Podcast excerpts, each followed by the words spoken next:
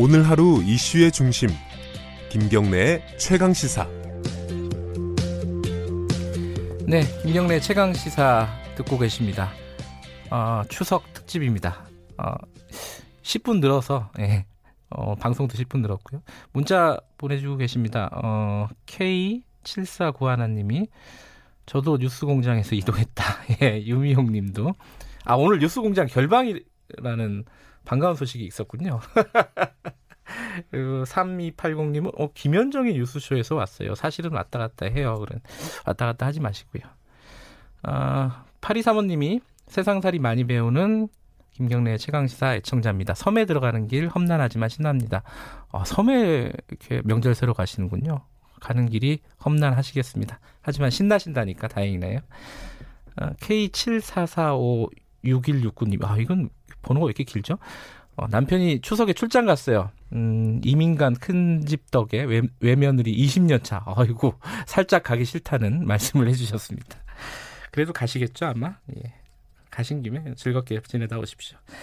아, 오늘, 어, 추석 맞아서요. 뭐 관련된, 딱 직접적으로 관련된 얘기는 아닌데, 어, 한 번쯤 어, 다시 한번 생각해 볼 만한 얘기를 좀 가져왔습니다. 해외 입양 문제 한 달 전쯤에 저희들이 한 번 다룬 적이 있었는데 그때 시간이 많이 부족해가지고 어, 당시 몇 가지 얘기하다가 이제 끝나버렸어요. 그러니까 아직도 어, 한국에서 해외로 입양되는 아이들이 매년 수백 명이고 그리고 그 아이들 땜 아이들이 입양을 가면서 입양 그 단체들 업, 업체들이라고 해야 되나요? 어, 단체들이 좀 수수료 명목으로 상당한 돈을 받고 있고 우리는 아직도 국제적인 어떤 기준인 어, 아동 인권 협약, 아동 권리 협약 어, 여기를 제대로 이행을 하지 못하고 있다. 뭐 이런 얘기까지 살짝 하다가 말았습니다.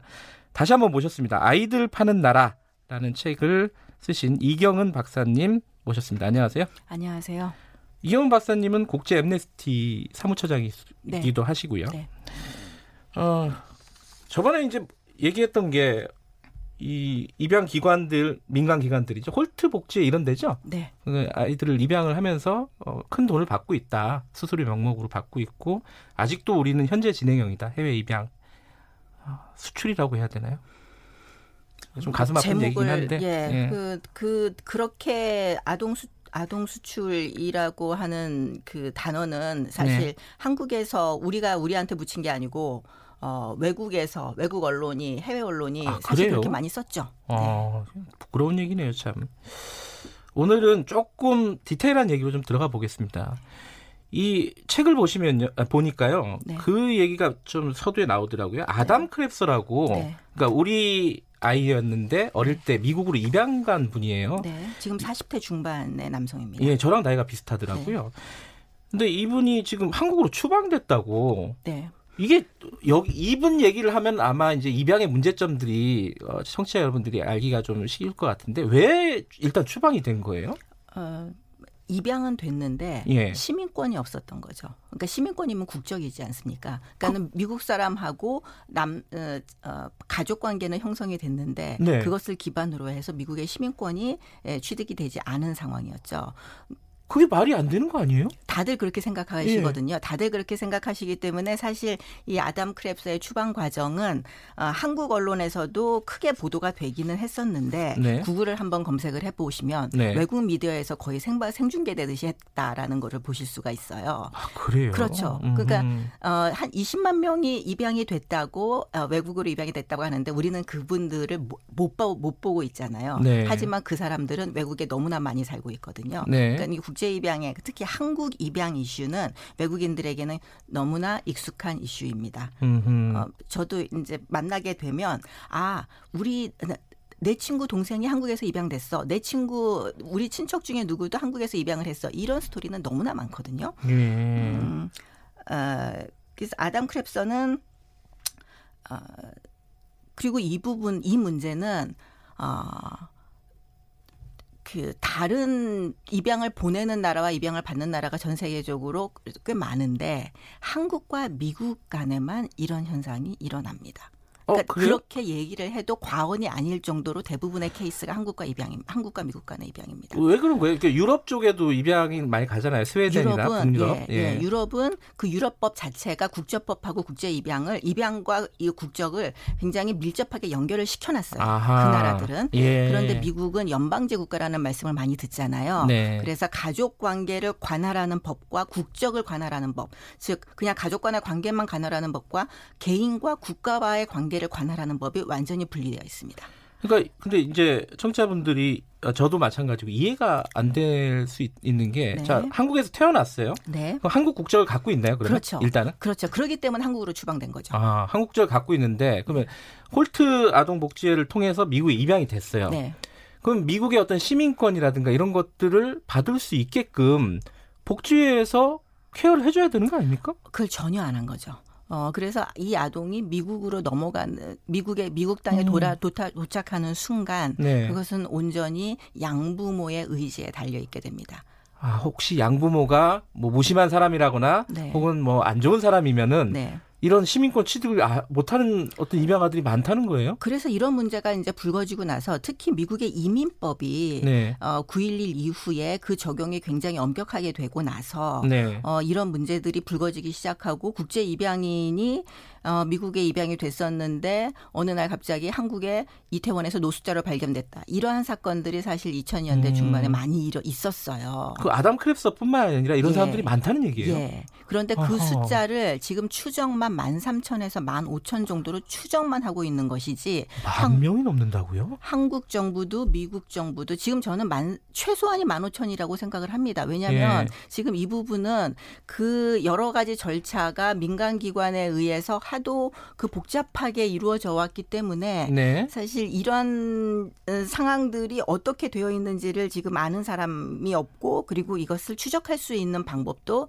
사실 민간 기관이 가지고 있는 입양 자료를 다 뒤져보는 수밖에 없는 거죠. 하하. 그래서 15,000명 정도를 어쨌든 추정은 하고 있는데 예. 이 사람들이 미국에서 정말 그 시민권이 없는 상태로 굉장히 미국에서 시민권이 없는 상태로 누군가가 살아간다는 거 이거는 굉장히 불안정한 불안, 굉장히 불안정한 아, 상황, 굉장히 그러니까 위험한 상황입니다. 쉽게 말하면 한국에 사는데 주민등록증이 없다는 거잖아요. 예. 뭐 영주권이나 여러 가지 상황들은 있을 수 있겠지만 이 사람들은 지금 자신이 시민권이 있는지 없는지를 파악해 볼 용기도 못 내고 있는 사람들이 음, 가능성이 굉장히 큽니다. 그렇군요. 네, 말씀드렸듯이 이 부분 어 이거는 그 입양인 부모들의 그러니까 양부모인 미국인들의 어, 의지에 전적으로 달려 있는 사안이었기 때문에 네. 이, 이것이 어떻게 어, 진행되었는지 물론 대부분의 입양 부모들이 에, 잘 진행을 했을 거라고 생각 어, 뭐 우리는 네. 기대를 하고 싶지만 생각을 하고 싶지만 그 상황은 사실 아무도 모르는 거죠. 근데 아담 크랩서 씨가 네. 이제 올해 초에 추방이 되고 나서 네. 어, 민변하고 네. 상의를 해서 네.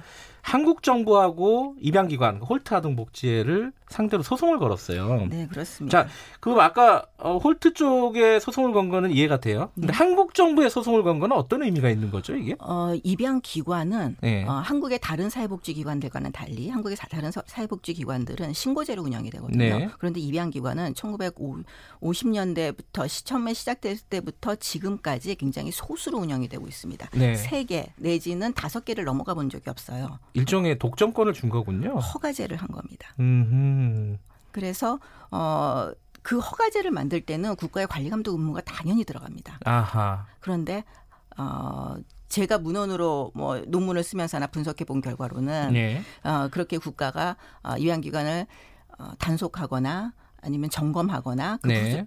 프로세스를 들여다보거나 아 심지어 뭐 회계 감사라도 한번 해보거나 네. 이러한 노력들은 한 번도 없었다는 거죠.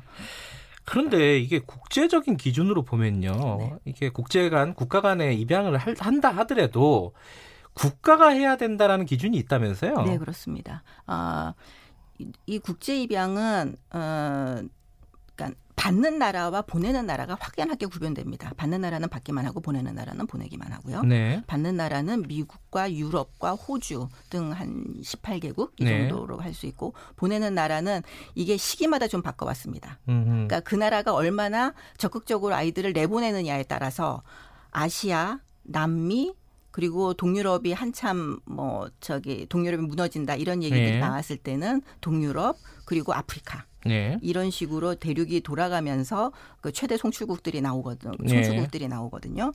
어 이러한 것은 당연히 민간의 국제적으로 아주 잘 조직화가 되고 네트워킹화된 입양 민간 입양 기관들이 시행을 합니다. 음. 송출국에 있는 입양 기관들은 아동을 확보하고 음. 수령국에 있는 입양 기관들은 어, 양부모를 확보해서 예. 그 양부모가 수령국의 입양 기관에 내는 돈이 그 어, 통해서 송출국의 입, 입양 기관의 아동 보호비 명목으로 들어오는 예. 거죠. 예. 이런 이렇게 진행이 되고 있던 것을 1993년도에 그러니까 처음에 이렇게 진행이 되어 왔던 겁니다. 예. 처음부터 이렇게 진행이 되어 왔던 것을 1993년도에 헤이그에 이 나라들이 다 모여서 예. 당시에 국제 입양을 활발하게 하고 있던 나라들이 다 모여서 이런 식으로 해서는 아동이 그 이 아동 이거 국제 입양은 아동 매매라고 하는 이러한 그 어, 비극을 우리가 피할 수가 없다. 예. 이 부분에 국가가 적극적으로 개입을 해야 된다. 예. 그래서 어, 국제 입양은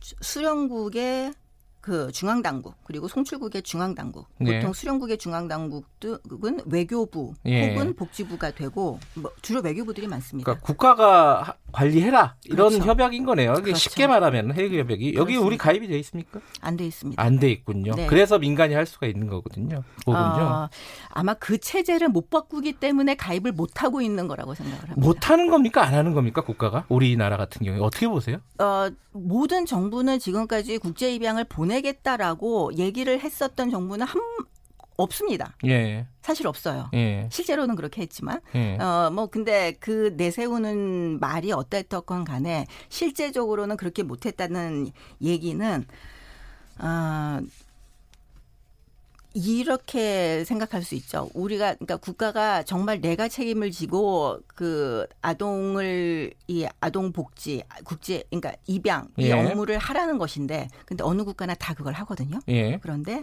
우리는 그 못 하고 있다라고 했을 때 왜 못 하고 있냐 국가가 지금까지 한 번도 이 부분을 직접적으로 자기가 책임지려고 해본 적이 없다고 없다고 볼 수 있습니다. 어, 여기에서 네. 어, 수익이 남는 음. 입양 기관들의 반발 때문인가요?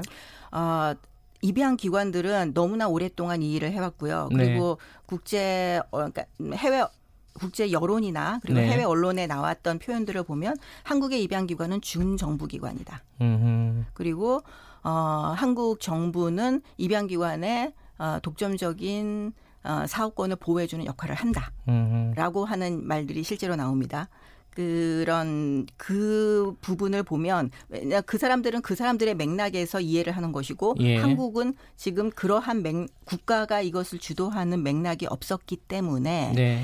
에, 사실 국제 입양 기관을 빼고 어떻게 입양 어, 정책을 해야 되는지를 저는 국가가 모르는 것이 아닌가 하는 생각이 듭니다. 시간이 많지 않은데요. 한 네. 30초만. 네. 당장 그럼 우리 뭐 해야 됩니까? 이거 너무 부끄러운 일인데. 네. 어떻게 해야 됩니까? 어, 우선 우리의 과제를 한번 좀 생각을 해봤으면 좋겠습니다. 어, 첫째, 아직도 입양기관에 수많은 아이들이 있을 것이고요. 네. 그 아이들은 국제적으로 입양을 갈 가능성이 굉장히 큽니다. 네. 통계를 한번 자세히 보시면은요. 한 나라에 한 명의 아동이 가는 경우들이 있어요. 유럽의 한 음. 나라에 한 명의 아동. 조금 줄여주셔야 될것 네. 같아요. 그리고 또 하나는 20만 명에 이르는 그 저 국제 입양인들 이부 예. 이 사람들이 원하는 정체성의 권리 이것을 우리가 어떻게 해줄 것인가 그리고 만 오천 명에 이르는 미국에 있는 어그 시민권 없이 살아갈지도 모르는 이 사람들에 대한 구제는 우리가 어떻게 할 것인가 예, 고민해 보겠습니다. 시급성을 예, 따져봐야 이경은 박사님이었습니다. 예, 1분 여기까지 하고요. 잠시 위비에